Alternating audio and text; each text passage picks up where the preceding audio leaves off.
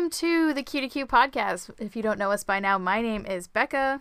My name is Ben. And this week we are joined by a lovely guest, Miss Margaret French. How are you today, Margaret? I'm good. How are you guys? So good, living Pretty the dream. Good. So, Margaret, you may know her from her TikTok, MRGT French. She's your unaccredited theme park.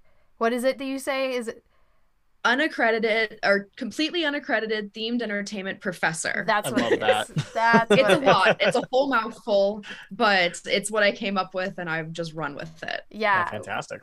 I found I found Margaret a couple like a month ago at this point, I think. Um, and I just kind of rabbit holed down your content because it was so fascinating to see all the silly, wild places that you've been and you talk about. So Yeah, there's a lot. There's when you have to post like three to five videos a day to stay relevant on TikTok, you come up with a mm. lot of rabbit holes. Yeah. wild. it's great. Yeah. It's it's great. can't So we're so glad you're here. Yay. I'm excited. I'm excited for this. Yeah, well, we're here to talk we are about too. the latest and greatest in theme park news and deep dive into a topic of Margaret's choice. But before we do that, we have to do the most important thing of the week, and that is Ben. How was yours? My week was pretty fun, actually. It was my birthday on Friday, so it was with your birthday. fam. Happy birthday, Thank you. Ben. Yeah, so another year older. but at least it's better than 26, and I didn't lose my insurance this year. Oh, I turned 29 two weeks ago, so you don't even get to complain. Great. So I can't even complain. Uh, um, yeah. So you know, hung out with the fam. Uh, went to a concert in Hampton. It's just smaller, like Boston-based bands. Uh, check them out if you like metal and stuff. Lansdowne, super fun band to watch. Um, yeah, and then uh, just kind of working and uh, doing all the things. How about you, Becca? Oh well, you know, I just I say just came home. It was like two weeks ago. We've re- we're a little behind in life. Um, just got back from my annual pilgrimage to Orlando, and I got to do my Halloween Horror Nights and uh, Howl-O-Scream, and we did Epcot and Hollywood Studios. It was a little bit of a bummer because it was raining the whole time. Um, oh no. So like Howl-O-Scream kind of got washed out. The, none of the scare zones were open until like eleven o'clock. I was surprised they even opened it all. Truly, um, but those those houses, ten out of ten. Still love that. Um, the the SeaWorld Howl-O-Scream, super great. Um, and then it rained on the day we went to Epcot Hollywood Studios, so we got drenched, and we went Hella. three for three t- breakdowns on the dark rides oh no. three for three on the track list. We got we got halfway through Rise of Resistance, like we got to the interrogation room. Um, and then they were like whap whap, so we got a lightning lane to come back, which was fine. Um, and then Mickey Minnie's Runaway Railway, same thing. Uh, we get to the second room, lights go off, and they pause it, and they did not reset the scene, so we missed one of those r- scenes. And then Ratatouille, we sat down on the ride vehicle. It was our last ride of the night, nine thirty. At park closed at nine. Breakdown right there. Oh no! Yep. And there's So- and they were like- they can do at that point. Yeah, they were like, "We'll give you a lightning lane for tomorrow." We were like, "We won't be here tomorrow." That's so, So- sad. So yeah, it was it was a big bummer. And then because it was raining for the last like forever in Orlando, um, Halloween Horror Nights, it was the first day of beautiful weather the whole time, and so it was it was busy, super busy. But I got through six haunts, so I'm not go. not super complaining. That's complaining. not bad. Yeah, um, and they were all like we prioritized which ones we wanted to go through, and all the ones that we missed were like the mm, give or take these ones. But Margaret, what have you been up to? Well, I my house that I've been building for like 18 months that was supposed to be a six month build is actually being completed this week. So oh, that's awesome! I- Congratulations. yeah, so I had an emergency trip to Denver, which is where we had moved from because we still had stuff in my parents' garage. So my husband and I drove out here and we packed his car full of stuff and he's on his way back to Chattanooga and I'm hanging out with my family for a bit. So that's exciting because it's been like consistent starts and stops and you know $100,000 over budget, but it's fine. We're not going to worry about Oh that. Oh my gosh! Such is Yeah, housing. But we're going to have a house soon. That's which so is really exciting. Exciting. Yeah, and I also got in the mail or like an, an email that I got approved for press credentials for IAAPA, which is like the big amusement Yeah. park Ooh, expo in. Orlando next month. And I like am like just talking about it now, I could burst into tears, which is very nerdy, but I'm so excited. So I'm doing that next month. Yeah, that's and it's crazy like, been one of the best weeks of my life. That's So- so, incredible. Well, I'm That's glad that we got to huge. talk to you then. Yeah, That's super I'm like, we're gonna have to do a recap if you guys want. I will come back because Yes. I I'm like so stoked for this. I have no yeah, idea what for to real. expect. But Yeah, we'd love to. Yeah. yeah, Yeah. I'm We'll having a bit of that. like imposter syndrome about it, so we'll see. Oh, oh man, do it'll be great. Um, Yeah. su- super cool. Ben, this week on Seltzer to Seltzer, you got any new seltzers? oh, so I got all the seltzer because for my birthday, I got a SodaStream, so I can make whatever seltzer I want. and that's what I'm super excited about. Thank you, mom. Wow, that's so great. Um, Margaret, we've been jokingly drinking seltzer for the last like three weeks because neither of us have been in the mood to drink a beer. So it's we've been just drinking different flavors of seltzer. This week I am not drinking a seltzer, but a Starbucks ener- double energy shot. It's late, I know. Don't worry about it. Yeah, I had a, You're gonna had be a up blue Red until Bull before tomorrow. this, so It happens. it's fine. I guess this week just- we're we're energy drink to energy drink. perfect. A perfect time. So let's just jump right into the news and somewhat of a interesting week to be podcasting because um disney and universal and all of the florida parks will be closed for the next couple of days due to um, hurricane ian. Um, Wow. it's supposed to hit them i think it's a category three at this time. Um it's crazy that weather is happening now we should probably start paying attention to that I'm sure. it's fine. considering in the however many years that uh Disney's been open, they've only closed like 3 times for weather and two of them have been in the last couple of years. yeah, you know the world's ending. It's fine. Yeah. Um Well, so I'm ready for it. so basically the resorts have been like the actual parks have been closed. They've moved all remaining entitlements also known as like tickets and reservations and anything they've already paid for. All of those will be um, extended to September 30th of 2023. Um, and it's interest. This, wow. this this part was interesting that um some of the resorts are closed, like they're evacuating the resorts. really? Um, and I and it makes sense if you look at which ones because they're all on water. Oh, so yeah. like Fort Wilderness Campground is closing. Copper Creek cabins at the Wilderness Lodge are closing. The Treehouse Villas at Saratoga Springs are closing. Um, and the bungalows at Disney's Polynesian Village Resort. So basically, it looks like all of the like non-permanent structures yeah, that makes are- a lot of sense. yeah. Um, and they'll so they'll be closed closed and evacuated from Wednesday the 28th to Friday the 30th due to the to the storm. Um, I can't imagine the the hell that guest services is going through because because of the people who had these stays and now they have to find places elsewhere on property to put these people Mhm. um and it's not easy to get hotel rooms at Disney so I'm I'm curious to see how it all turns out and what what people report out if they're there yeah, um that's going to be really tough. So if you're staying on property for the next week, just be nice to guest services. They're going through it.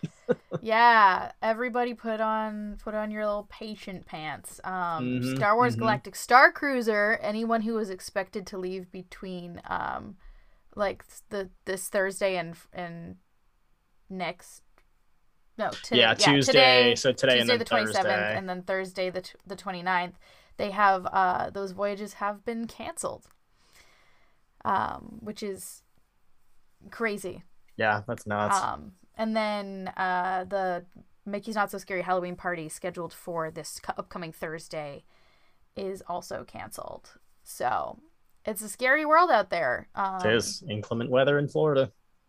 yeah, it's a lot. My workplace is um, one of our locations is Tropicana Field in Tampa, and they have hunkered down. Oh, I bet. They just finished their auditions, and they have to.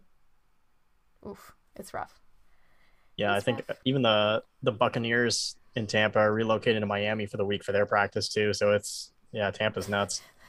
Miami doesn't feel like that much that much of a better I, I solution. know it doesn't. I, I mean, it's- Florida's it's a big just 'cause it's state. You know, it's wherever Yeah. wherever landfall happens for the hurricane. You know, Yeah, exactly. Yeah. if it, if 'Cause it happens getting- more north, then Tampa's the problem, not Miami, which is interesting. Yeah, I was talking to one of my coworkers who's in the Tampa area, and he was, and when they were watching this tropical storm form, they were talking about how like you don't know which way it's going to go when it's at Right. the tip of Florida. It could go one way or the other. And when it gets caught in the Gulf, it's usually actually he- more heavy than if it goes the other way because it's like literally stuck in that, that little spot of land, which is scary. That is scary. Yeah. So if you are in That's Florida, around Florida, or whatever, please stay safe. Let us know. Check Mhm. in. Yep. Um, Now's a good time to buy a canoe. Yeah, Yeah. stay afloat. to check in our and on our favorite co-host and see what he's up to. Make, make sure he's safe.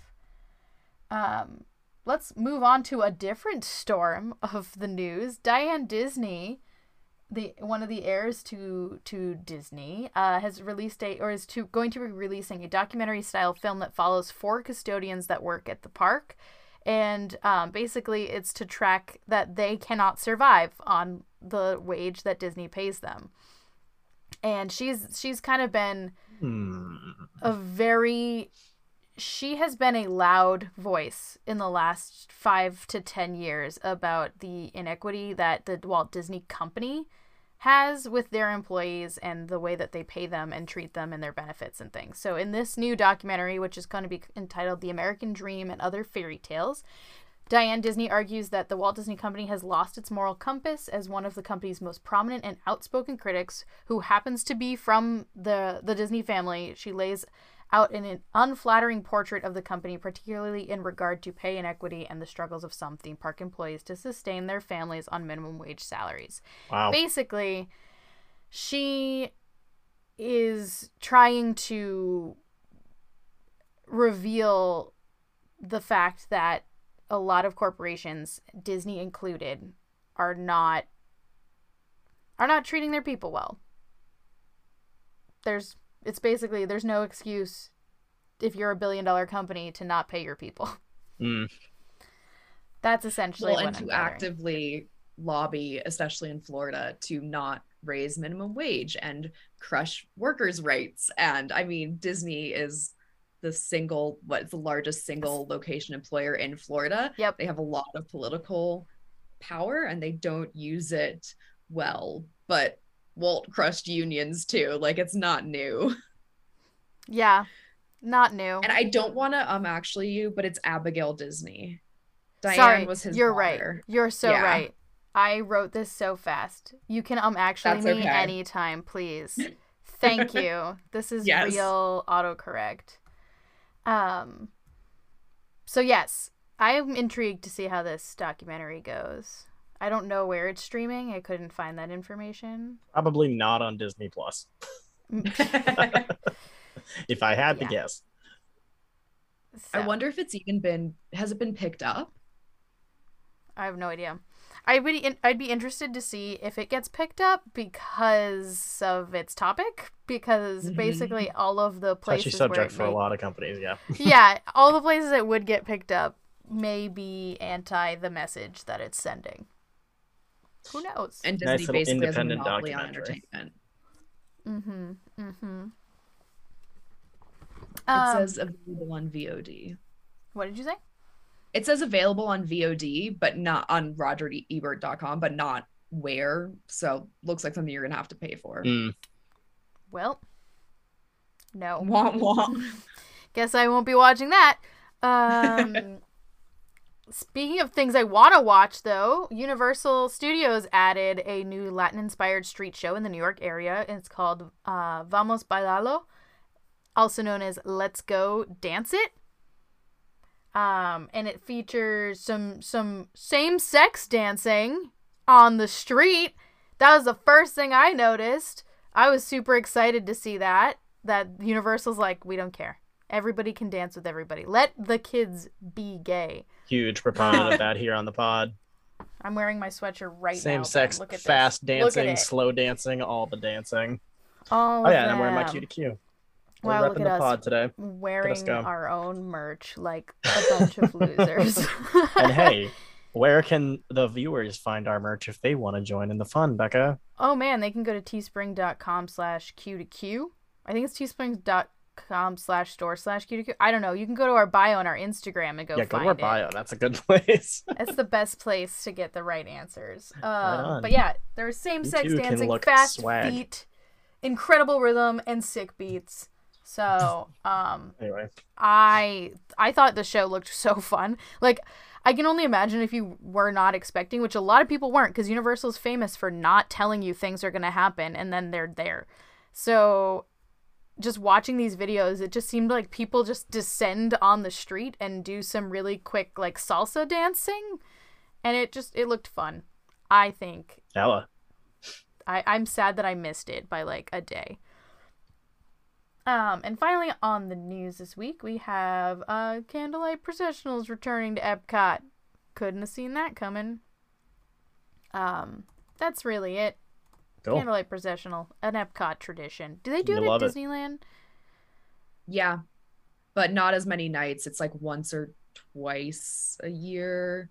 Don't quote me on that. It's been a long time since I've bothered to go to Candlelight Processional. Yeah, I've only seen it once, and it was because like I was walking by it, and I was like, "Sounds like a great place to stop and eat my rice." Um, it, you know, it was. hey, you know. So that's that's it. I'm excited now that we have the announcement with Candlelight Processional. Not that I really care about Candlelight Processional as a whole, but I'm excited to see the rest of the announcements for the International Festival of the Holidays because it's it's one of my favorite festivals because it is I think one of the last remaining true um World Showcase traditions of like what it was supposed to be about of like Mhm. these retellings of these stories and and how other countries other places celebrate holidays. So Yeah, That was a good excited time. to see more. Um but that's the news. With that we will take a quick break and then we'll be back for the topic and we're back We're back. You know, What Becca, I just love ad. that ad. It just Yeah. really, I I think it can't get better, and every time it somehow does. It's just I don't absolutely i really don't poetry. Really, understand it's gorgeous. yeah i it just ages and ages and it keeps aging. Yeah, and better and better. anyway, every time so we're back. Yeah we're back with um margaret french who as we mentioned before is is big on tiktok for her themed entertainment professorship uh if only it was accredited and she could get paid for it um, right. Professors don't get paid either, though, so it's fine. I just, you know, the ones who are on top do. Just not anybody who doesn't. Yeah. Anyway, that, we don't need to talk about professors right here. We're gonna talk about the World's Fair and Walt Disney. Yeah. So I have many little rabbit holes I like to go down, and one of them is an obsession with the 1964 New York World's Fair. It wasn't even like an official World's Fair. We can talk about that later. It was a hot mess. I love it. But Walt Disney got like super focused on it and kind of ignored his whole theme park that he had built to focus on the World's Fair. And I was doing research into this and I kind of came up with this pet theory that might be because I was recently diagnosed with ADHD that I don't we don't diagnose dead people with mental illnesses. I totally subscribe to that. However, I wouldn't be surprised if Walt Disney was ADHD because he had a like distinguishable like history of hyper focusing on something, building it up and then getting bored and moving on. So it started with animation and mixing live action and animation, which he did with like the Alice films, that sort of thing. Moved on, did really well with movies for a bit, got bored. The movie suffered. He opened Disneyland. Well, started thinking about doing it in Burbank, finally did Disneyland. Disneyland got big, it was super successful. He got bored, moved on to World's Fair. Then, unfortunately, he died. I'm sure he would have come up. Well, I mean, he kind of started thinking about city planning with like Epcot and stuff. Then he died. And so, who knows what he, we could have had if he had smoked less. Um, but it sort of like got me into this rabbit hole of like, what did like what did what could Disneyland have done in that like three to five year period if Walt was focused on the park and not on the World's Fair. But then we did get cool stuff from the World's Fair. So it was kind of a give and take. Mhm. Yeah. Yeah, no, that that definitely tracks. Like the whole ADHD thing. I can totally see that. right? Yeah. Yeah, so we have we kind of had a brainstorming sh- session like a month ago about like how to separate this conversation and we kind of came up with the idea of like the pre-World's Fair, what was going on in Disneyland, the World's Fair era and then um post-World's Fair and Walt's Walt's death, post his death. Um so as you mentioned like before the World's Fair, Disney had his animation thing. It was the only thing he ever wanted to do. Like from since he was little, he wanted to be a cartoonist forever. So he did that. He did his animation thing. Then he moved into those those mixed mediums of like put throwing animation and the live action together. And then he decided he was gonna have this theme park, which we did. We got we got Disneyland. It was great, sort of. Um, and it was very it was a lot of cardboard cutouts with a little car it was a great time it was exactly what theme parks were at the time that. Mhm. um, It was better than what theme parks were at the time. right For 'cause sure, for most That's sure. still not what we would expect today. yeah Mhm. most theme parks were walk through parks like they were called parks because they were outdoor areas that had some form of shells of a theming if you like we talk about it in our um our santa's village video Mhm. of how it started off with just a little gingerbread forest cut out and then they added little huts with little dioramas and and there it was so disney did this thing where he actually conceptualized themed areas that had like a almost like a a through line of some sorts and that's Mhm. how we got disneyland um and when we get to the area around 1959 is when we start to see this kind of influence of the World's Fair starting to take shape. Um, Mhm. And at this point, we have the idea for the Haunted Mansion, which actually, what and for, when doing further research, Haunted Mansion was a concept in 1951. It Yep. started with the park originally um, and they wanted to do this this walking tour of this scary house of oddities or whatever it was. And it was it was that weird balance which we haven't really done a haunted mansion episode but to summarize quick it was trying to find the balance between scary and and silly um, which is ultimately what we got. But it was supposed to be this walking tour this wax museum kind of thing. And it was being juggled back and forth and Walt it didn't even actually seem like Walt cared about it. Truly. It was it was sort of a mainstay of amusement parks at the time. Like it was just expected if you were going to an amusement park or a theme park, there would be some sort of haunted house attraction. And so it was kind of something that was always part of like Mickey Mouse Park before it became Disneyland. And then he just kind of was I feel like with with ADHD, if you don't care, you just ignore it until la- the last minute you have to get it done Mhm, type of thing. And sure. that feels like what Walt kind of did. Yeah. Um and so you mentioned earlier just now you kind of said we'll talk about it later, but I'm curious about how you said the World's Fair wasn't an actual World's Fair? Yeah, so there are like like World Expo is a it's I I'm assuming it's a corporation, but it's like a it's an official thing where there's World's Expos every 2 years and they still go on today. I feel like we have this idea especially as Americans and like European this sort of western culture that World's Fairs are over because we don't see them very often on like our side of the world. That's just because the rest of the world is better at innovation than us. That's another rabbit hole. We don't have to get into that. But the 1964 New York's World's Fair was not officially recognized by like the World Expo group. It didn't have the support that official World's Fairs did. So it didn't have the money, it didn't have the infrastructure, and it didn't really have the buy-in that most like that the, the official World's expos. I mix those worlds up, but technically it should be a World's Expo if it's an official one. Um, and so the guy that started it, I can't remember his name. There's a Defunctland YouTube video that's all about the 1964 World's Fair. That goes really deep into it because he's a genius.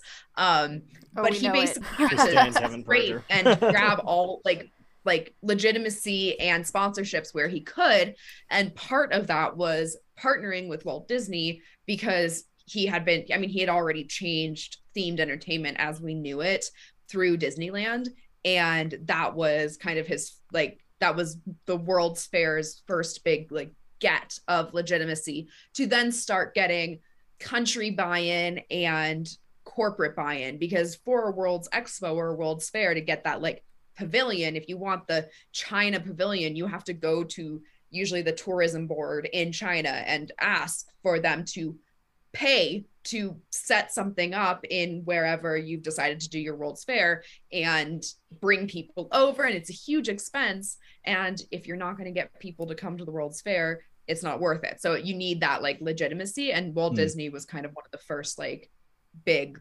legit things to happen for the World's Fair It sounds Yeah. almost like American propaganda of like we called it the World's Fair. It was just Oh, us. It was our fair. Oh, fully. and the fact that like, for the first hundred years of World's Fairs, they either happened in Western Europe or America.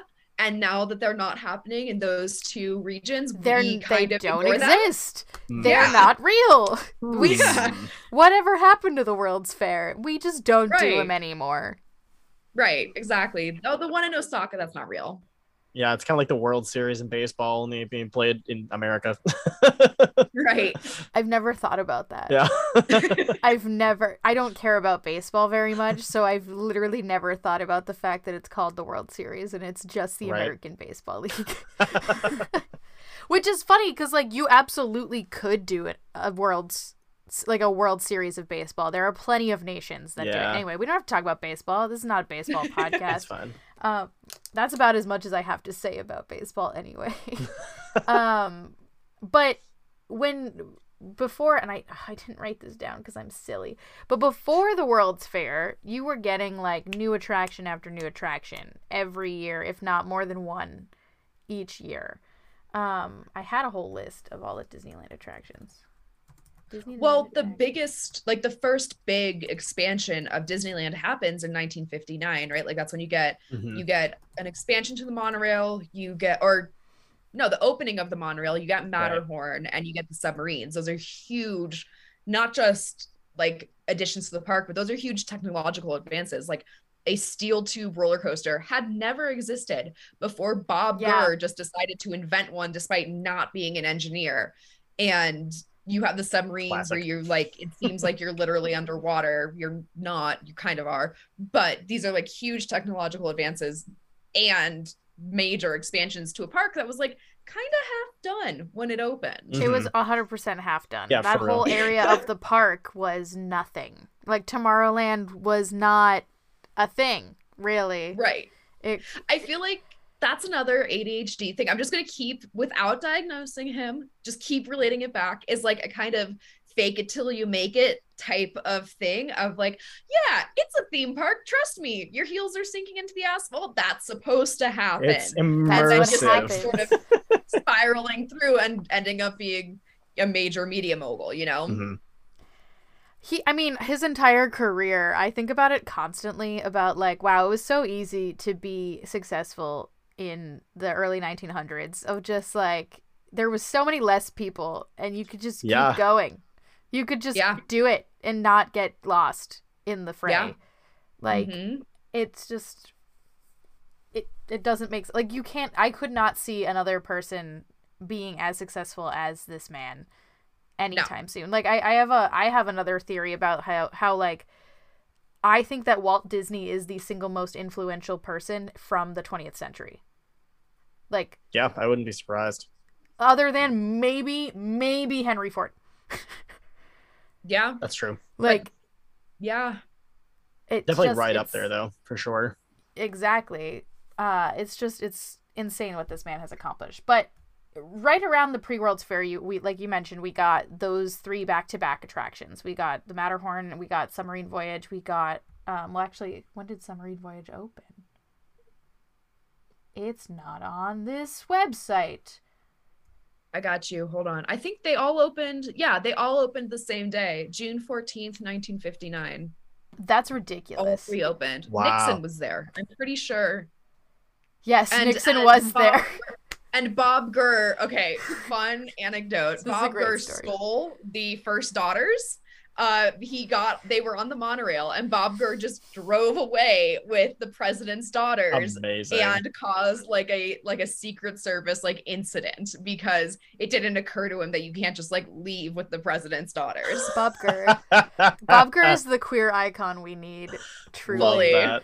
Oh man. Um but in the same time we have one of Walt's true passions which was electricity and progress. That was like his biggest one of his biggest things. So while Bob Gurr was over there making the monorail and stuff, Walt was dreaming up Liberty Street um, which then turned into Edison Square. So basically Liberty Street was supposed to be what Liberty Square in Magic Kingdom is. Um, and that I honestly think that it's called Liberty Square because they just squished those two names together.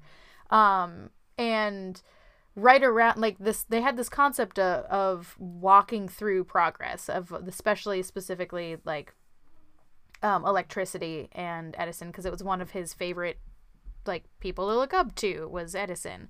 Um, but as as monorail and the Matterhorn bobsleds and submarine voyage happened, they kind of got that idea got like pushed away because it was also like weird to in like it was hard to figure out how to do it because of where its location was going to be because it was going to be off of Main Street. So that would have been pretty squishy over there. Well, and progress themed lands have always been tricky. Like Tomorrowland kind of was, I mean, extremely weird when it opened. It still is kind of hmm wishy washy. Epcot, the future world part, is they is always searching for an identity, and Yeah. I feel like Liberty, this edit, well, more the Edison Square part, it would still have been looking. It's a hard concept to bring to fruition, and I feel like it was easier to focus on pirates and ghosts. Yeah. Well, that's the thing. That's the problem about you know futuristic lands, right? Is there was if you're actually trying to you know simulate the future, it's always dating itself. And it's only a few years Yeah. ahead of where you actually are. So you if you don't and pirates don't change. They're in the past. Right. So They've it's already like, exactly pirates They have happened. So Yeah, and that's that's where we got later when uh, Tony Baxter figured out what if we looked at the future from the past, mhm. and then you Yep. got that evergreen version of steampunk land, which is why I think like while we're on the topic of Tomorrowland, but those progress things, I think that Tomorrowland should just pick that identity of be retro space future. yeah, just absolutely. pick it. Well, I mean, that's Stay there. basically what you know, Orlando did, right? I mean, it's basically just kind of like a re- retro future right there. Yeah. Yeah. But Disneyland Paris definitely has the best Tomorrowland because it is the like hardcore leaned into Jules Verne steampunk Mhm. aesthetic. It's I mean it is like above and beyond. There aside from Space Mountain they don't have a ton of attractions, but aesthetically it makes sense. You're not looking at it like why are monsters next to Star Wars Right. next to 1980s future as of Carousel of Progress. Not to shit on the Carousel. Do you swear on this? Oh yeah, Yes. it's fine. Okay, not to shit on Carousel of Progress because I love Carousel of Progress, but Yeah, I mean, I- I'm. You said that Tomorrowland in France doesn't have a lot of attractions, but they do have the best Space Mountain. They sure do. hands down, Yeah. hands down. Um, Yeah. With and that used to have that really scary moon on it. Rest that scary moon. Oh, Oh, Rip Moon, man. But Edison Square was supposed to have this attraction called Harnessing the Light. Now, Harnessing the Light was supposed to be this like mini show thing. It was like a multiple mini shows led by an everyman named Wilbur K. Watt, who would welcome guests into his turn of the century home and discuss the technology that was going to be that was used during this time. Wilbur was an early pre- precursor to animatronic figures, and he uh, but he still would have managed to get the job done. After a few minutes, it was time to move on to the next room and see what was going to be Wilbur's house 20 years later. Um, you couldn't, you would have to marvel at the advances made in those 20 years, even though the technology was still nearly 40 years old at the time. After the t- 1920s, Wilbur invites you to move to the present day of 1958, where you get a chance to explore the products yourself and see all the cool stuff going on at the time before moving along to the final room showcases GE sponsored current products. Sound familiar, anyone? I think that hmm. sounds like exactly what the the concept for the carousel of progress is, which leads us into that World's Fair era where Disney has kind of lost sight of his own little park project and now someone else is paying for his R&D. So let's go move over to New York, right? I think that's something we forget, like living in kind of peak Disney. Well, I personally, I think it's on a, a bit of a slide, and I don't think that's a hot take anymore. But this is like peak Disney, where they have more money than God, right? But Disneyland, they were scrimping and saving to Oh, yeah. get that park open, and even by the 50s, it was six, or by the 60s, it was successful. But it's not like he was rolling in dough. He needed sponsors. So the fact that the World's Fair and it had always been World's Fairs had always been built on sponsorship was I mean a literal gold mine for Disney and he knew that he was a capitalist first. Right, because Disney Disney the company was not as big as it is. Like it was it was still at this point you're still looking for people who pr- they probably still know Disney as the the movie guy, the and the kids movie guy specifically. Like they didn't he barely even had a name in the in the like live action realm except for again if we're talking about Walt Disney searching for that penny, his all of his live action films up to this point for the like True Life Adventures, they were all sponsored by the U.S. Like the Yep. country that itself sponsored his South American tour. Mhm. Like all up and honestly, Disney until his death basically was getting paid to do R and D. Yeah. It wasn't anybody like Smart they man. are not doing it. Was he the smart man or was his brother the smart man? yeah, no, it was Roy, but still. so we get into this this era where um he kind of stops making movies too. Um at this time i think the only movie that like stands out in production like there's a few different movies that get released but the biggest one right now is mary poppins. Um let me check the date of mary poppins. I don't remember. We looked it up last time we were on the zoom and i didn't write it down. 1964 is when Mary Poppins comes out. Um, Mhm. So it's interesting that he even had time for it, which means Well, it, it was... was- absolutely a passion project of his. That's exactly what I was going to say. I mean, the lore is he read the books to his daughters and they loved it. And so he just had to make the movie. And that's absolutely the case. It's not as romantic as Saving Mr. Banks would make it out to be. Um, but it was, you know, he really cared about it. But like you said, they weren't making anything else at the time. And you you read back and you can read biographies of the animators that were kind of left behind at the animation studio that really felt like they had been abandoned because Disney built his companies to not really be able to run without him, Mm-hmm. which we'll see when we get to his death, but then would just walk away when he got bored. Yeah. Um, it looks like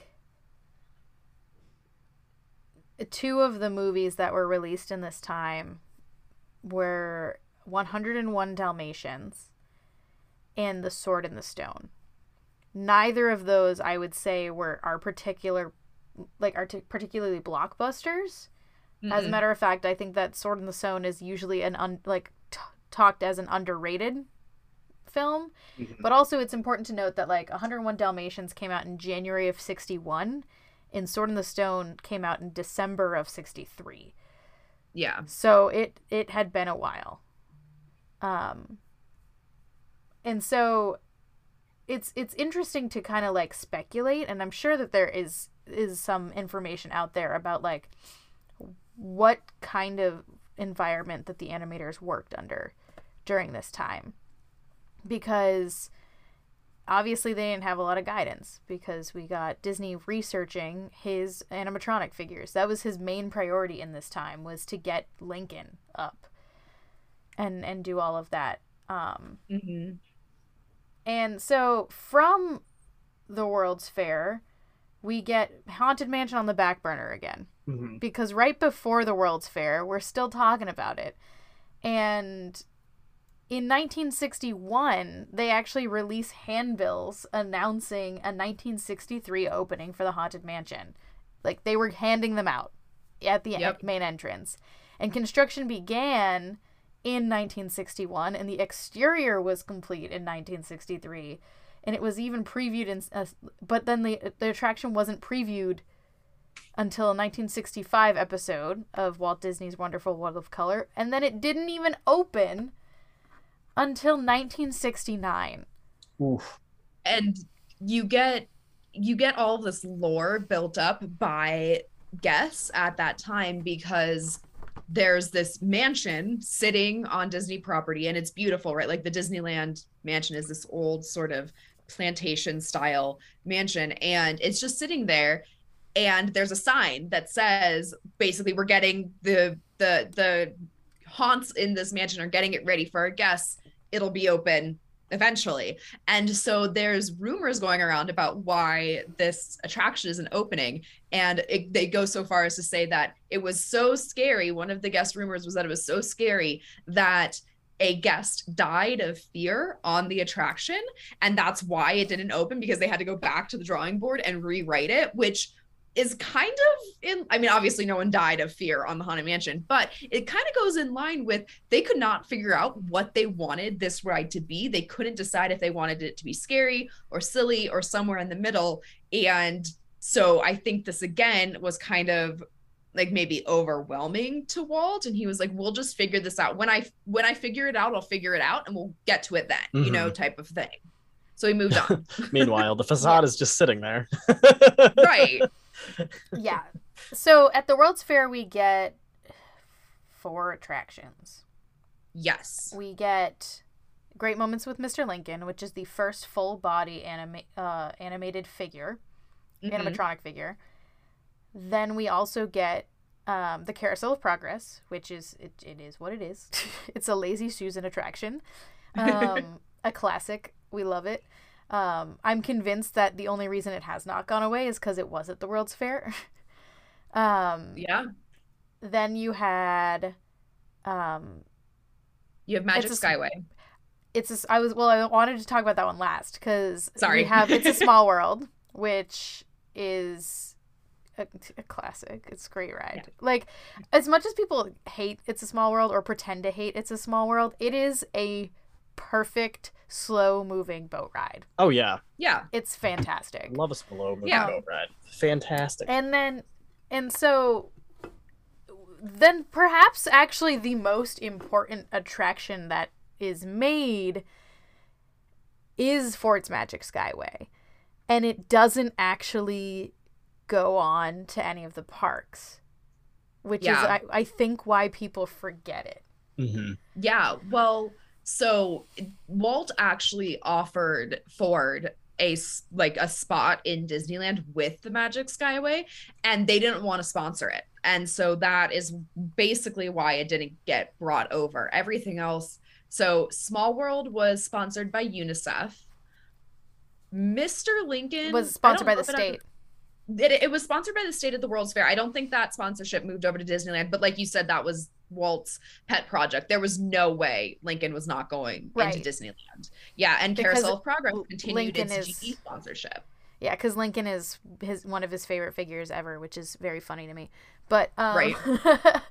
but yeah, um, I I am curious to know specifically why Ford did not want to continue their sponsorship there. Um, because we do know from a couple episodes ago we talked about the People Mover, um, and he offered Ford to sponsor the People Mover, and Ford was like, uh, no, General Motors was going to sponsor the, the People Mover. And General Motors was like, you are literally using non electric cars. That's a conflict of interest to us. No, thank you. But I'm just curious to like know why they didn't want to sponsor it or if they just it was just not in the cards if it was just maybe um, a big old marketing push for them because they b- debuted the mustang at Yep. the world's fair Yeah, I honestly I haven't ever found why it didn't they, they didn't move forward because I mean it was literally it was modeled after Ford's industrial like line. Like it was fully designed for Ford. It happened to be kind of the perfect theme park ride system, but that was almost an afterthought. Um that then turned into the Omni Mover. But yeah, I mean it was perfect for Ford, but I'm curious as to how expensive that attraction was. Because I I'm wondering if that has something to do with it. Because they are literally gutted, gutted Mustangs to Mhm. move along that Mhm. track. So it's like, I mean, did they were they finished Mustangs or were they just the the the frame? Because if it's Ford sponsoring it, they probably could have just been like, "Here's a car without Right. its innards. Have Well, fun." and the World's Fair did not have great attendance at least at the beginning it, it built up and it was it ended up being maybe what you could call like a moderate success but the the point of having a pavilion was not to make money it was to do marketing Like, it was for, it was purely marketing. And they didn't have great attendance at least at the beginning. So i could see ford thinking like we're not getting we didn't get the bang for our buck in this instance. And if they didn't know disneyland you know this was such an abstract concept. And it's not like you know they could zoom in and see what the theme park looked like you know that i could see them not being interested in continuing it just because the world's fair was a bit of a flop depending on who you ask and this is coming from a woman with a world's fair tattoo so like Hey man, it Yeah. was not the 1904 World's Fair. no That's true. It was not. Um, but Magic Skyway brought us the perfect ride system, Oh, for sure. which is the Omni Yeah. Mover. Omnimover. And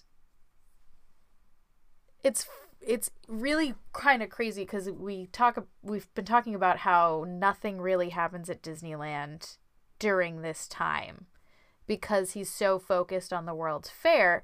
But the World's Fair brought us ideas and concepts that we could take to back to Disneyland, and we did. I mean, a- immediately after the World's Fair, we get three attractions. We get It's a Mhm. Small World, we get Carousel of Progress, and we get the um, Mr. Lincoln, which is kind of big.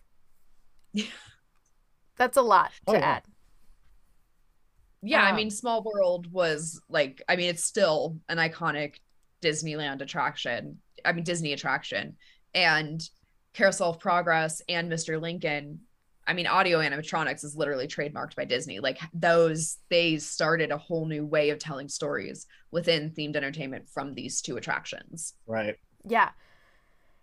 And these figures, like you hear stories of when people first saw Lincoln, how they were just like, that's a person. That like people were like throwing coins at him and like throwing Mhm. stuff at this robot because they thought he was real, which w- is just so funny to me. We Ben, I think we talked about this last episode of so, like yeah.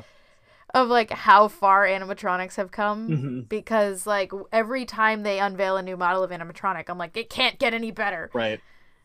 and that's how they probably all thought because not only Yeah. did you have lincoln but you also had the whole progress family which is huge that's so many well and multiple versions of them throughout the years Yeah. so you Right. have yeah four Um, dads right yeah four Yeah. scenes there's four Right. full scenes For them.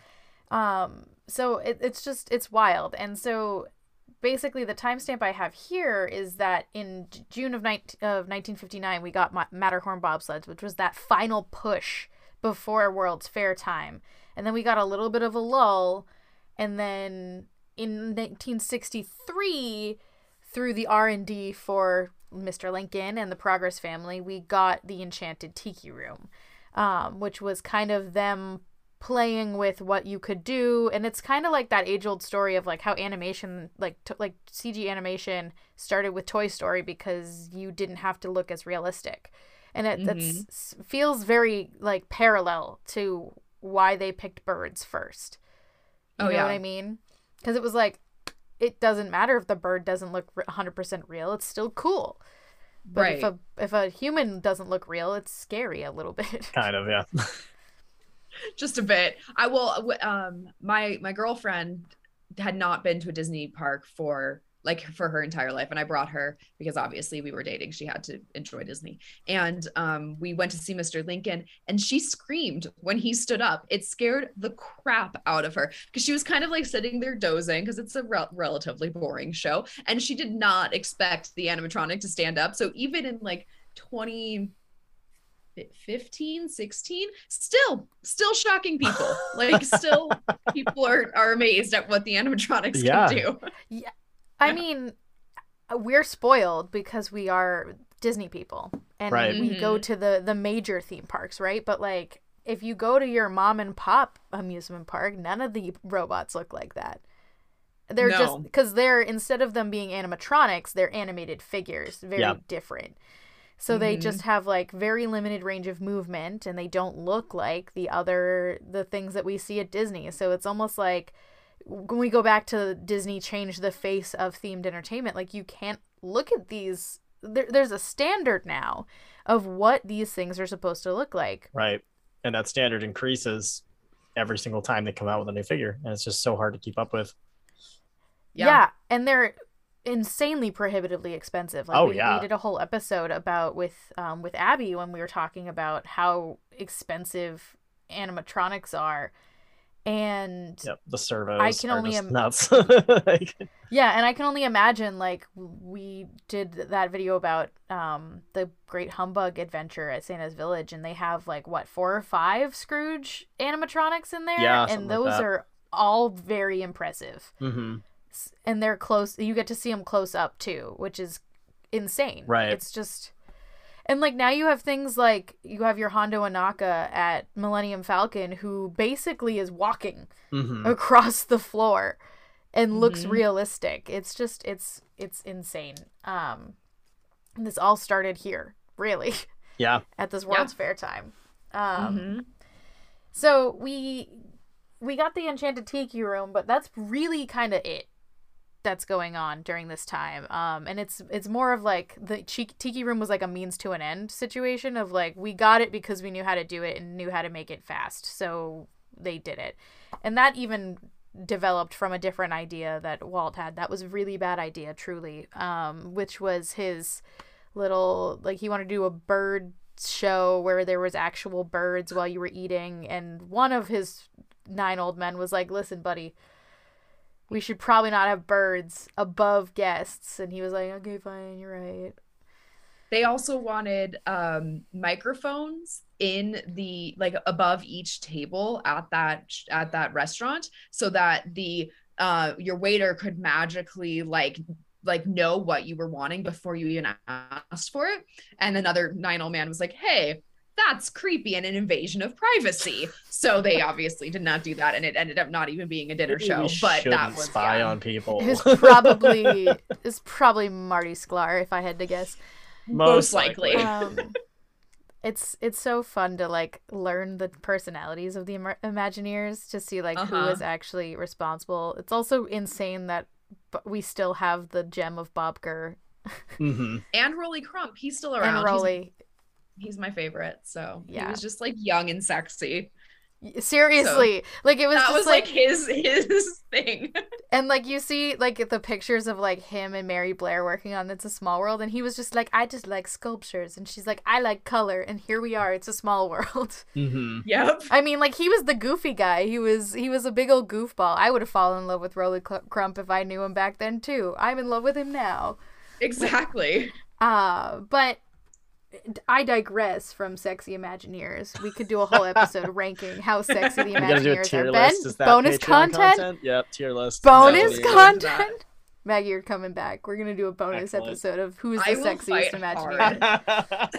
um, do we have to do it? Okay, I- we don't have to talk about logistics, but we're gonna right now. Um, would it be like, would we have to separate them by era? no, No, no, absolutely not. but do we have to separate them by like in their prime? I mean, I think so. yeah. Like, Yeah. because Bob Gurr is definitely in his prime right now as being the sexiest Imagineer.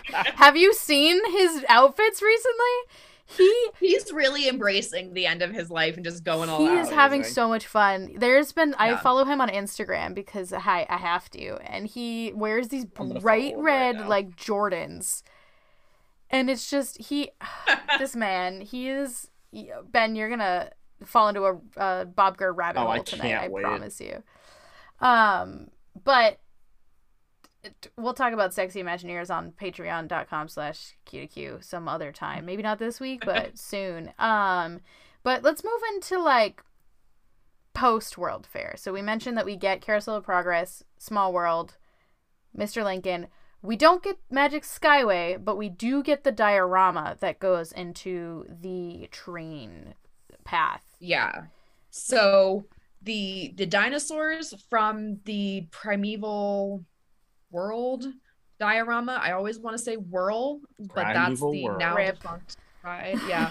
um primeval world is at is still there in disneyland on the railroad the woolly mammoths were actually deferred and put into jungle cruise because walt was always thrifty and he hated the way the cavemen looked. And at that point lincoln had already like well surpassed these cavemen so they just went away. Walt was like we're not bringing those to the park because you can't compare those to carousel progress and lincoln and then go see these cavemen. It was not he was not having it. So yeah everything got piecemealed and then obviously the the magic skyway ride was not technically an omni mover yet um because you always faced forward on that ride because you were literally like you said sitting in a mustang and facing forward and driving around but they then it is wow words are hard Oh yeah, words are the most difficult part of this podcast. I mean, if you follow us, you know I can't even read. So they mashed up the forward movement of Ford's Magic Skyway and the need to turn and rotate and created the Omni Mover, which, like you said, I mean, it changed themed entertainment. I think I would argue it's still the best method for telling a story in a 3D space. Oh, yeah. And I absolutely. was a theater major. So Yeah, and and this moment, the Ford's Magic Skyway, I think we talked about it in our People Mover episode. It's kind of a combination between like it's like the precursor to the Omni Mover and also the precursor to the People Mover as a system. They're not quite Mhm. exactly the same, but they do work off of similar similar concepts. Um but with the success of the attractions uh, for the Disney um the Disney led pavilions, Disney kind of scrapped the idea of walking tours. Yeah.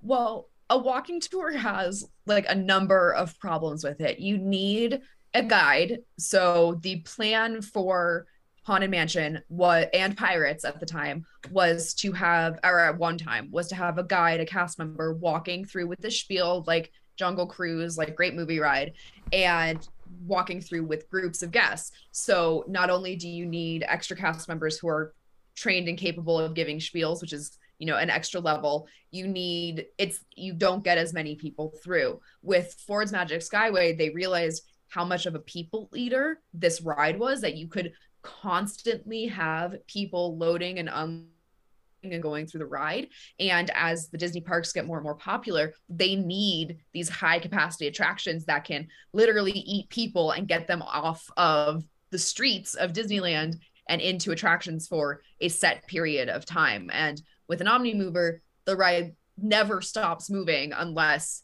there's a breakdown or someone with a mobility issue needs to get on which is legit. But for the most part these rides never pause and never stop moving and you're just cycling so many people through that it's it's a game changer Mhm. for absolutely. and then also people are lazy and don't want to walk which i get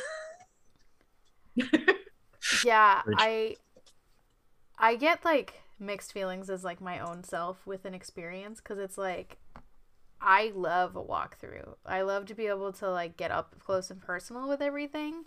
But you see this weird moment of using this experience and changing this changing away from the walkthroughs in the development of Pirates of the Caribbean because Pirates of Mhm. the Caribbean was supposed to be this like dungeony walk walking tour, um, like almost like a wax museum. But Walt changes it to a boat ride. But if you listen to the way he talks about it too, is that they're like vignettes of conversations, Mm-hmm. and you kind of act like you walk, you jump on this boat and you're wandering through these spaces. And his the reason why he loved it is because like you can go on this ride a bunch of times and still find something new or hear something different or continue on with whatever's going on. It's almost like a Where's Waldo of pirates in some sort Yeah. of way. And so I th- I'm fairly certain that the that Pirates is the last confirmed attraction that Walt Disney was able to complete. The one Yes. in California. Mhm. Um, and so Pirates opens in 1967. So I guess not. So he was he had died before it opened, but it was the last one he saw essentially through to the end where his vision didn't change um from when he died to when it opened. And Haunted Mansion would be the next one that opened after his death, but it changed pretty drastically. Yeah, and so Pirates happens, and it's like I like we just said, basically what Walt wanted. It was his last kind of touch. Um, and then in 1966, Walt Disney dies, and the company is left not knowing what to do with anything. To the point where like his brother was retired at this point. He had moved on and his brother was like well shit you had a lot of dead ends buddy. I gotta go fix them. Mhm. and so we get this moment where every division of the disney company is like kind of at a loss. Um because like going back to the animation division or just the movie division overall the last movie that was released was Mary Poppins in 1964. And then the next movie that's released is The Jungle Book in 1967. So between Mhm. other than Mary Poppins, between 63 and 67, there's not much happening in the animation division. And then we get another gap of time between The Jungle Book and The Aristocats. And then we kind of get in and then we get into that t- weird time period of Disney where their animation department isn't hitting home runs. Um, For a long time. for a really long time. Um, Mhm. where where we jump into, I think it gets closer to like 1985, where we actually get into like what they call they classify as the Disney Dark Ages of film, which is like the Black Cauldron, Great Mouse Detective, all of those guys. But there's not much going on when Disney had been putting out hit after hit after hit. Mm-hmm. And a, a lot of that is because the company is really directionless. I mean, Walt built the company around his ideas, and he kind of like he was kind of a mediocre animator. He didn't, he wasn't an engineer. He he was purely the ideas guy, and it was his ideas that kept the company going. I mean, that's that's a legitimate skill to have. Um, and I think that even the people that worked for the Disney company didn't quite realize how necessary that was until they're looking at the Black Cauldron and there is a good idea in that movie somewhere. Um, but it was so bastardized that it's it's not even what it was supposed to be to begin with. Um, but that's yet another rabbit Mhm. hole. So That's a different man and a different idea. right but even with haunted mansion you know and i mean haunted mansion could be a, an entire podcast it will be but someday. yeah Probably multiple Um, parts. right but you i mean it is like a, a clear thing of marc davis was the funny imagineer and claude coats was the spooky imagineer he was like goth baby and because there wasn't a walt there to make their i- like to streamline their ideas they went back and forth so many times over those next kind of i mean 3 years after he died but so long before that when he wasn't paying attention to the project and it, the what happened what worked out with these two marrying their ideas was brilliant i mean it's one of the best dark rides ever Ever. but that is a fluke. Like obviously they're they're amazing artists, but the fact that it worked out without anyone really in leadership is pretty amazing. Yeah, and a lot of people like it's such a cliche to be like my favorite attraction is a haunted mansion, and it's such a cliche, but like when you meet people who are Disney folk or who are theme park folk, and they're like, yeah, the haunted mansion is a great ride because it should not have happened. Mm-hmm. Right. And it just everything about it was happenstance and chance and it worked. Mhm. and that's that's the the craziest part of it but in this era i i picked out of about a 20 year period or a 15 year period between 1967 which is when pirates opens to 1983 which is right before we get the next clear leadership and so we get in that time period we we get haunted mansion in 1969 and then we go eight years before getting a full attraction. Now, we do get Magic Kingdom in the middle of that because that is, I don't want to discredit the fact that that also exists. But Magic Kingdom, like you said before we started recording, Maggie, is that Magic Kingdom was a copycat. Mhm. Magic Kingdom was again a means to an end for Walt Disney with his concept for Epcot. Mm-hmm. Yep. And we can't talk about this without talking about Epcot at all. No. Because when we go back to your your pet theory, Maggie, about his ADHD, if he has it, um, Right. this Epcot, especially Epcot, as a as a project of a passion, nothing else screams it. Than yeah no this is absolutely his next hyperfixation. And he had started thinking about it before the world's fair closed. Like it, he he had moved on before the end of the world's fair. We just never got to see the the real fruits of that. And honestly like the truly dystopian nightmare that Walt Disney's conception of Epcot was because he died. And who knows if it would have happened be the way that he initially planned it because I mean, he would have had to change like laws that con- like possibly did not agree with the Constitution to make it happen, but it that was absolutely would have been his next hyperfixation if he had ADHD. Mm-hmm. Yeah, And he definitely was. I mean, you know, watching going back to Defunctland again, I've, I've watched that video so many times because I just find the Epcot project so fascinating. I mean, Walt was literally talking about it on his deathbed, like looking up Yeah. at the ceiling, just like spitting out new things about it. So it absolutely was. I mean, Yep. that's all he thought about at the end of his life was Epcot. yeah, Yeah, and he knew Magic Kingdom would make the money that would allow Epcot to mm-hmm. exist. and that's the whole reason it even got there honestly um Yeah. and it's it's just interesting to see like like you said like he had this whole big plan that was definitely not really feasible um at all because it would not have allowed i mean if you if you believe in the speculation that exists and if you haven't already watched the defunctland video i can't do it better. We'll never be able to do it better than that video. It's it's phenomenal. Um but Kevin Perjurer goes into saying about like the way that this the that Disney wanted his his city to run is so vastly different than any other kind of government kind of situation.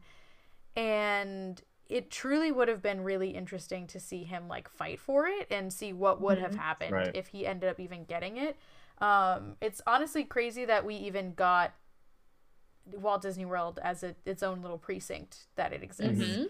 but I'm curious to see if which came first, Walt Disney World or the villages, because there are like what people don't really understand is that there's more than one location in Florida that has this kind of government of this whole like self-containing area because Mhm. when when a f- couple months ago when Ron DeSantis was throwing bullshit around of saying he was going to get rid of Reedy Creek people were like, "Yeah, down with Disney," and we were like, "Also the villages, though, because Right. like there is more than one area that is self-contained like this." So it's it's interesting to see that one that that even exists that more than one of these places and if other states have things like this because I've never really heard of it other than maybe like reservations operating on their own little chunk but that's also a fucked up area. Right. Um but after Disney's death Epcot's gone. Entirely gone. hmm Yeah. Well, and I would argue that I mean Epcot I love drinking around the world as next as much as the next girl, but I would argue that Epcot is has never been as cohesive as it could have been because of his death and because no one really understood what he was asking for because it had literally never been done before. Because even like the villages exist but like they were not kicking people out of they don't kick people out of the villages when they stop being reti- I mean I guess you die and so then you're no longer a retiree. It doesn't compute. You would have been kicked out of Epcot if you couldn't hold down a job. That was like part of the rules. It's like you had to work if you wanted to live in Epcot. Um so it had never been done before. So now you have this weird mishmash of a world's fair which is literally what future world or um I mean I guess the whole thing's supposed to The be the whole World's thing Fair is yeah. but the the um world showcase is supposed to be like part that sort of part of a world's fair and then future world which has the world's fair well used to have like Innoventions which was very world's fairsy and now it's just like guardians which i've heard is an amazing ride ha- attraction have not been on it Neither um, we. i can't imagine trying to get onto it now um but it doesn't there's no cohesive theme you know and there hasn't ever been Right. I mean, it's it's more of a Yeah. tribute now to Walt's idea. I mean, it, obviously you can't have it be an actual city right now, and and Right. nobody I mean, the could have run what Walt was asking for. The only person who may have had a shot was Walt himself, and even then, it's like, could he have even pulled it off? You know, I think that if Epcot came to be what he wanted to be, he would not be regarded the same in history. I think it would have ruined him. It So- definitely could have, but I honestly, it, it's yeah, it's it's hard to see like like what would he have gotten? You know, like would he have got everything Yeah. he wanted or not? Because would he have had to have a wide garment? Because he basically wanted to run the whole place alone. You know, like yeah, it was a basically yeah. It's like like Walt's biggest dream was to be a dictator, which like props, like dream Which- big boy. hey but- man, every every white man in the 20th century, that's their that's their dream, right? every Yup. every white leader wants to be a dictator. Oh man, I jest, but there is a lot of them. Um, but we, in this kind of wake of his death, we lose a couple different really good ideas um, for the parks. Uh, one, which we talked about earlier, was Discovery Bay. That whole idea, which t- came from Tony Baxter, mostly, who is one of my faves. Um, I wouldn't say he's on the sexy list, but he's No, definitely. but- you know how you bone people that are not sexy, but you do it anyways. You're not hundred percent sure why, but like you've done it, and you're not like you don't like totally. yeah, no, it. I can see that. He'd be on that. He's Got probably like a, on a, on.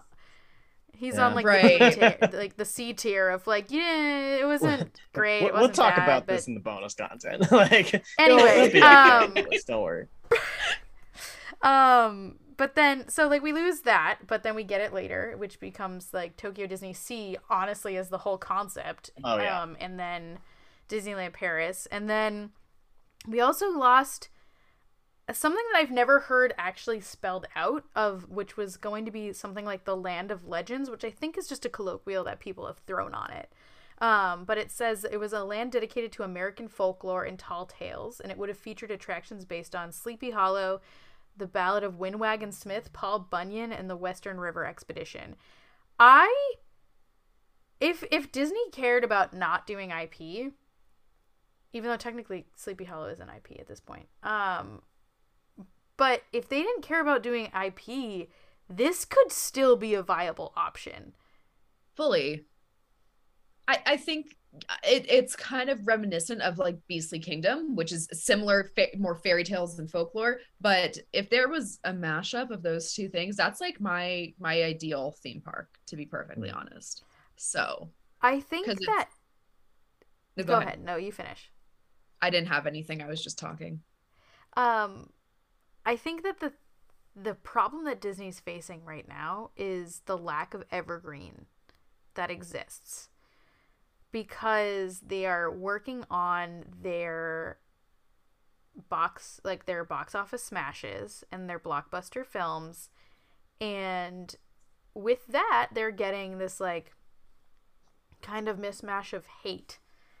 But if you looked Yeah. at for example last week we talked about all the bullshit announcements for Dino Land, and I was like, I wish with this announcement, I wish Beastly Kingdom Kingdom got built Yeah. because it would have stayed, it would have lasted, it would have had better better ideas. I think. Um, but who knows? Things go out of date. Yeah.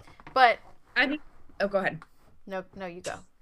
I think that we're in another era of a lack of creative leadership. And I, that I think has been since Michael Eisner because he really, I mean, he saw himself as the next Walt Disney. And in a lot of ways, for a long time, he was. And I, I would argue that if Roy had died before Walt, we would have seen a similar Yeah. thing because Roy really kept the money making sense. And that's what happened with yeah, um, Wells. oh shit thank you um and I, I whereas bob Iger was a money guy right like i mean he brought the company to i mean a duopoly really but we don't have that and i mean Chapek is Chapek. we don't have that creative leadership that i think the parks and the company kind of as a whole is really lacking Yeah. um, and I love Marvel. I love Star Wars. I'm all here for as much Marvel content as they want to shove down my throat. But it does still kind of annoy me that the Guardians ride is in Future World because it literally happens in the present day. It does, like, Yeah. what are we doing, guys? That that annoys me too. And putting Yeah. IP into Epcot has always been something I'm like, eh, you know, a little shaky on. But you know, the parks change, so it, Right. it is what it is. But that's that's absolutely right. It's in the present day. So how does that make it future? so we didn't really put this in the notes, but I do want to talk about like with this we've now been kind of out of out of Walt Disney for a while, right? We haven't had Disney since the 10 year anniversary of Disneyland, and we're about to hit 100 years of the company as a whole. So, this is kind of just a little sandbox question, but like, where do we go from here? And and we can take it from a purist st- standpoint for us who do the research and who know where we've been, or we can take it from a where do you think we might actually go versus where do you want it to go? What do you think? It's a tough question because it's obviously, yeah, you want to see that what you had before with Walt. You want to see the creativity in the parks. You want to see the new innovation things. Um, it's it's interesting that every new innovation comes in with IP as like for external from the parks as like uh we talked about this you know with our previous co-host a lot um they don't take risks on making any new original IP in the park. It's all like acquiring a new property like Marvel or Star Wars or doing something like that and putting Guardians in Epcot. So I mean, I would love more creativity in that front, making original things in the park. Um, but yeah, we, we don't have that creative leadership right now, and you know, with with Chapek even, it just looks like nothing's going right. I think we're really heading toward another Disney dark age. Mm-hmm. mm-hmm. yeah i think that people for so i grew up in la in the 90s and people forget what a ghost town disneyland was in the 90s and like my family used to go on christmas eve because no one was at the park and because there was nothing going on and obviously Dis- christmas eve at disneyland is a hellhole for a different reason nowadays um but i think there's sort of this there is no give and take of a creative person and a logistics person Mhm. that we saw with Frank Wells and Michael Eisner and with Roy and Walt.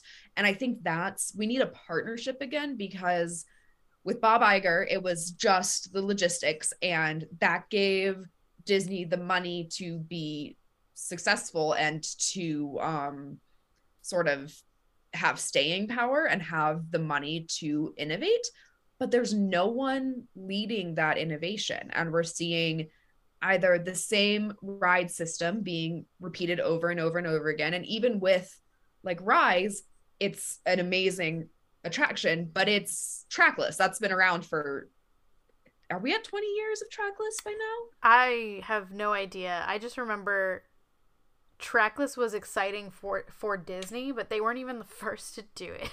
no and i mean universal surpassed them with the kuka arm a decade ago and we have nothing we have no even new... similar. Because I mean, right like legal reasons aside, because they ca- they can't have that exact Right. Right. system because Universal has it lo- lock and key. Um, but it's it's also just like static. Like yeah. Yeah, we got Rise, but we got Rise and when 2019. We got Runaway Railway in 2019. They're the same ride Mhm. system, not quite, but Very they similar. are. Yeah. And I mean, Ratatouille, essentially. same thing. and Ratatouille's and Ratatouille's a literal clone to the point Yeah. where like uh it's still in French. Like Right. they didn't change anything. Yeah, I think it. Margaret's completely So- right there. It's like you need to have the balance. You need to have the creative side. Let's call it the dreamer, which obviously Walt's the original dreamer. You know, you gotta have the dreamer, and you gotta have.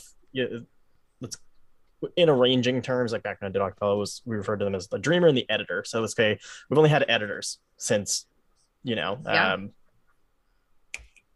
Michael Eisner, and uh, yeah, it's great for the money side. You know, it's by the book, and you know you're gonna keep growing that but there's no innovation. Who's putting out the ideas? Who's saying this is cool, but what if we did this? And then, you know, how do when do we get that other push? Because you could just recycle the same thing over and over again.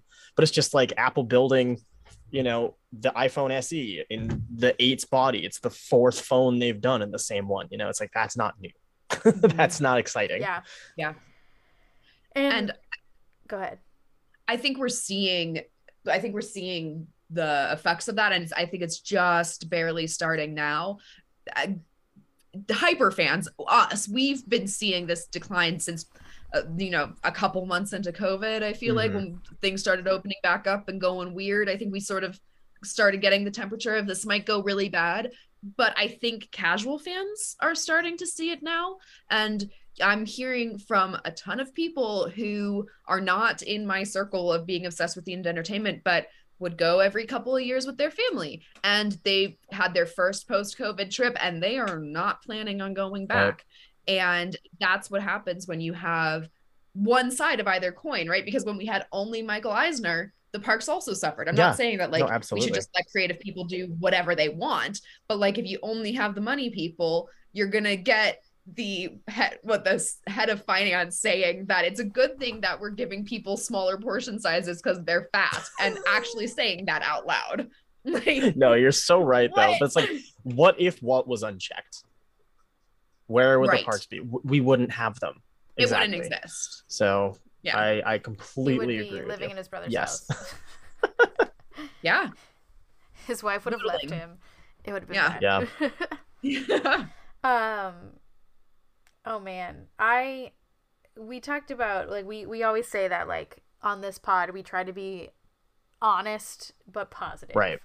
Um and so I have hope that there will be another swing in some some direction. Um I don't want to say that I hate Chapek, but he's definitely not my Yeah. favorites of all the CEOs I've I've lived through. disagreed with But a I lot of his also- I- decisions up till now.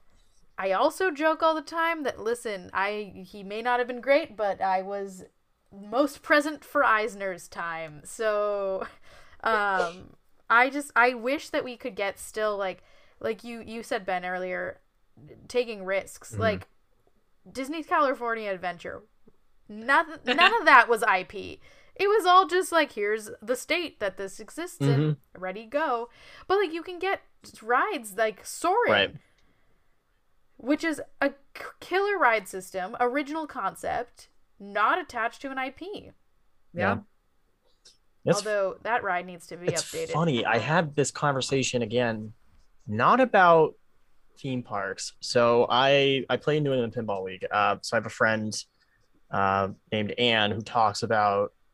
She was talking to me about Um, it's really interesting to see like old pinball machines were really original. Everything was like a very generic concept, right? You had like high flyer, like space flight or like space shuttle or something like that. And now you only get new machines that are tied to IP specifically. So like the new machines are Mandalorian, Teenage Mutant Ninja Turtles, Avengers.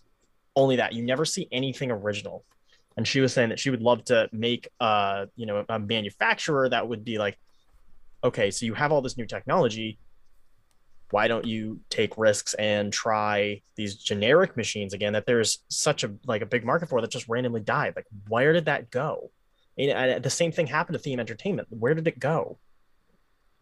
I mean, the same thing happened to society. Yeah, overall. Yeah. Like it's it sucks to say, but like it, we're we just came off of reboot central of the last five years of entertainment have been reboots and and Mhm. redoing the same shows. right. Um, and you also see. Let's talk about. Sorry, Margaret. TikTok.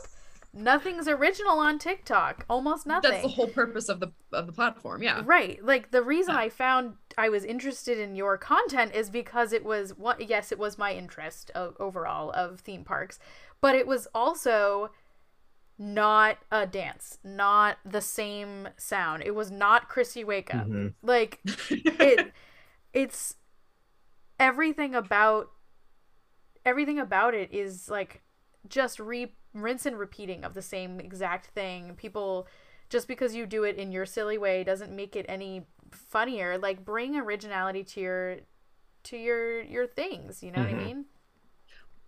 Well, and TikTok, it's an interest. I mean, whew, we could an, again an entire podcast series on the horrors of TikTok, but it's interesting because you there's so many creators on TikTok doing interesting original content, but it's buried, especially when you start on TikTok and you start scrolling on TikTok before the algorithm has really figured out who a terrifying level of who you are and what your interests are, you are just seeing those same dances and whatever the trends. And so creators are incentivized to just continue to spit out the same Yeah. content over and over that everyone else is doing because then you have a chance to get picked up by the Yeah. algorithm and have people see your content and i mean i still do the i'll do the trend stuff i'll relate it to my niche and my interests Right. and then you know and sometimes those videos that i literally did not have to have a single original thought to do are the ones that then get people to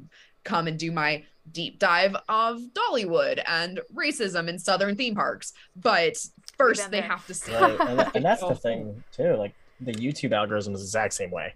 And so it's I don't know. I feel like it just stifles creativity. Well, Fully. it- it's it's exactly that because we have three videos about Santa's Village on on YouTube. The one that is most most liked and most popular is our vlog, yep and our vlog is it's fun. We're b- a bunch of goofballs, but you want fun content? Go watch the history of Santa's Village walk walking tour with the owner. Yeah, like That's amazing. Or you know the backstage tour of It- Great Humbug Adventure. of yeah. backstage tour of Humbug. We watched we walked the track with the owner. Like that's that's very cool So much more fun than a, A vlog. vlog. of us being dumb. But hey, To yeah but i do like going to the positivity side i do genuinely believe that you know we are at the age you know we're in our late 20s soon to be early 30s our generation has sort of seen the whole evolution of social media and this kind of thing and are talking about it and will eventually be in the places of power to change it and i like i truly believe that i mean gen z is going to change the world they're terrifying Yeah, they are. hopefully for the best. Um, but I think that that can happen with Disney again. I mean, we had 40 years, 30 years of Disney, some sort of Disney dark age between Walt and Eisner and Wells, and then we had the Renaissance. And then now I think we're we're leaning towards another dark age, but that doesn't mean that a renaissance isn't. I mean, everything is cyclical, right? Like I don't actually believe the world's ending. I don't actually believe that everything is going to shit and is never going to come back. Eventually things will get better. There might be harm and heartache on Right. the way. And it might be a long time till I go and actually patronize a Disney theme park again. But eventually it will be an, an amazing vacation again. I truly believe it. Yeah. Yeah. yeah, I couldn't I have said it better. just gotta hit something different. Yeah. Right. Someone I think it will. I think it will take a, a leadership change. Um, and it sounds dumb to say. It's gonna. I think it's gonna take a fifth gate. Yeah. Oh, the fact. Oh, this is a whole another rant. The fact that we have not had a had a new domestic Disney park since Animal Kingdom. That's not What- true. Oh no, California Adventure. California Adventure. Relax. Okay, still still worse. I was there opening year. We literally, my family swore to never go back. We did eventually, obviously, but like I haven't been the fact back, that and it's I only went like original California Adventure. I haven't seen it back. it's I've never been. Re- okay so it is well pre-pandemic it was pretty great. I would i mean truly pretty awesome. Now marvel or avengers campus just looks like a corporate campus. Not so sure about that guy. Um there is no paint the night. It's absolute tragedy. But it's it's a pretty great park now but it took i mean it's been 20 years since 25 we had a new yeah. gate. Right.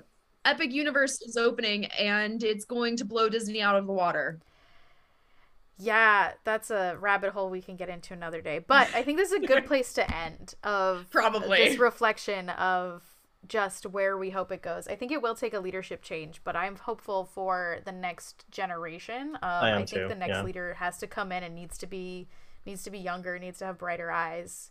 hey maybe Um, she'll have a vagina Maybe. Maybe. or not be white. We can hope.